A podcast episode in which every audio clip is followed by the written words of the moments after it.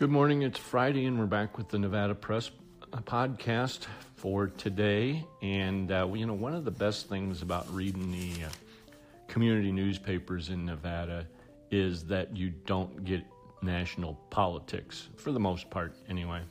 But uh, I, I am uh, having national political fatigue because that's all you hear on um, most of the news these days if you're uh, listening to any kind of radio or television. But if you pick up a local newspaper, um, you get very, very, little or almost no national news because uh, they don't have room for it. They've, they got plenty of local news to cover. But occasionally, uh, uh you have to uh, appreciate the wisdom uh, and common sense in, say, a letter to the editor in the Moapa Valley Progress that I'm reading this morning. Uh, says uh, to post or not to post is the headline on a letter. This letter is from uh, a woman named Esther Ramos, and she says So, now we're blaming Facebook for using and selling the data from us that we willingly gave to them to use and to sell. How do we think we can draw an imaginary line in the ethereal sand and say no on the one hand?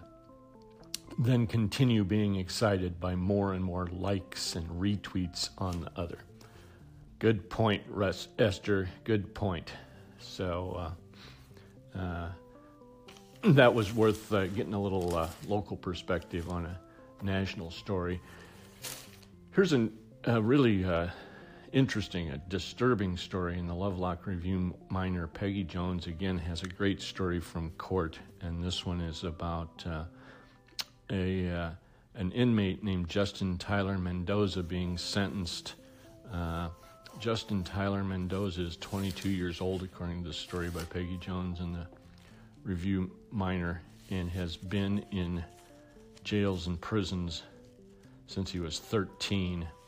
And the reason he says that uh, he's been in there, and the reason he keeps stabbing people is because uh, he was uh, assaulted as a child uh, by, well, it, it, and he went to jail after being abused sexually and physically, uh, where to the point, this is a quote from him, to the point where I'd commit crimes to get lock, locked up away from them. And uh, it says in the story that uh, he has a, uh, on his little finger, uh, a, a tattoo that is described as gang affiliated, but it's actually a transgender symbol. And he says he's continually um, assaulted in the jails and prisons as well, and that he spent his whole life in solitary confinement. And uh, he stabbed a guard, he stabbed another inmate, and now he's going back to prison for four to ten years. So uh, it's uh, it's worth reading. It's called "Growing Up in the Hole," and uh, uh, in the Lovelock Review Miner, pick that up and read that story by Peggy Jones. A couple other notes. This is from the Mason Valley News covering the uh, petition that's been filed to ban brothels in Lyon County. Um, this is a pickup from the Gazette Journal, which is the parent newspaper for the Mason Valley News, but it's a very interesting issue for rural counties like Lyon that still are dealing with uh, uh, the issue of prostitution and uh, whether that's uh, an effective solution to illegal prostitution or whether it just fosters uh, crime and immorality. So, all right, that's it for today. I'll have a Nevada quiz for you in just a moment.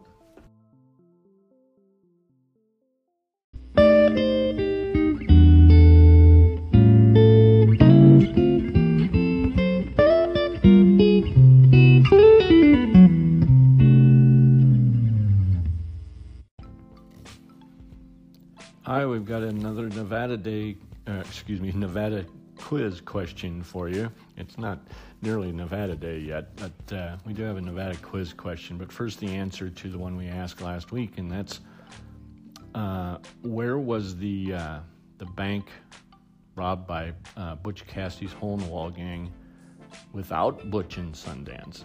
It was the gang, but Butch and Sundance uh, apparently weren't there. They robbed the bank where in 1900? That was the first national bank in Winnemucca, which uh, promoted it for a while, the town did, as being robbed by Butch Cassidy, but uh, the historical evidence shows that he was a long way away. That's that's what they believe. So, okay, got a question for today. Um, let's let's do a little political question, but uh, this goes back uh, 150 years. So the first election to approve a state con- constitution in Nevada in January of 1864 failed by a big margin. Do you know why? What was the reason for that? Was almost it's all close to like four to one. It was voted down. Uh, do you know the reason that it was fo- voted down? Okay, I think it's pretty obvious, but uh, you'll find it in uh, Rich Moreno's Nevada Trivia book if you're looking for the answer. All right, we'll be back with the answer to that one next time.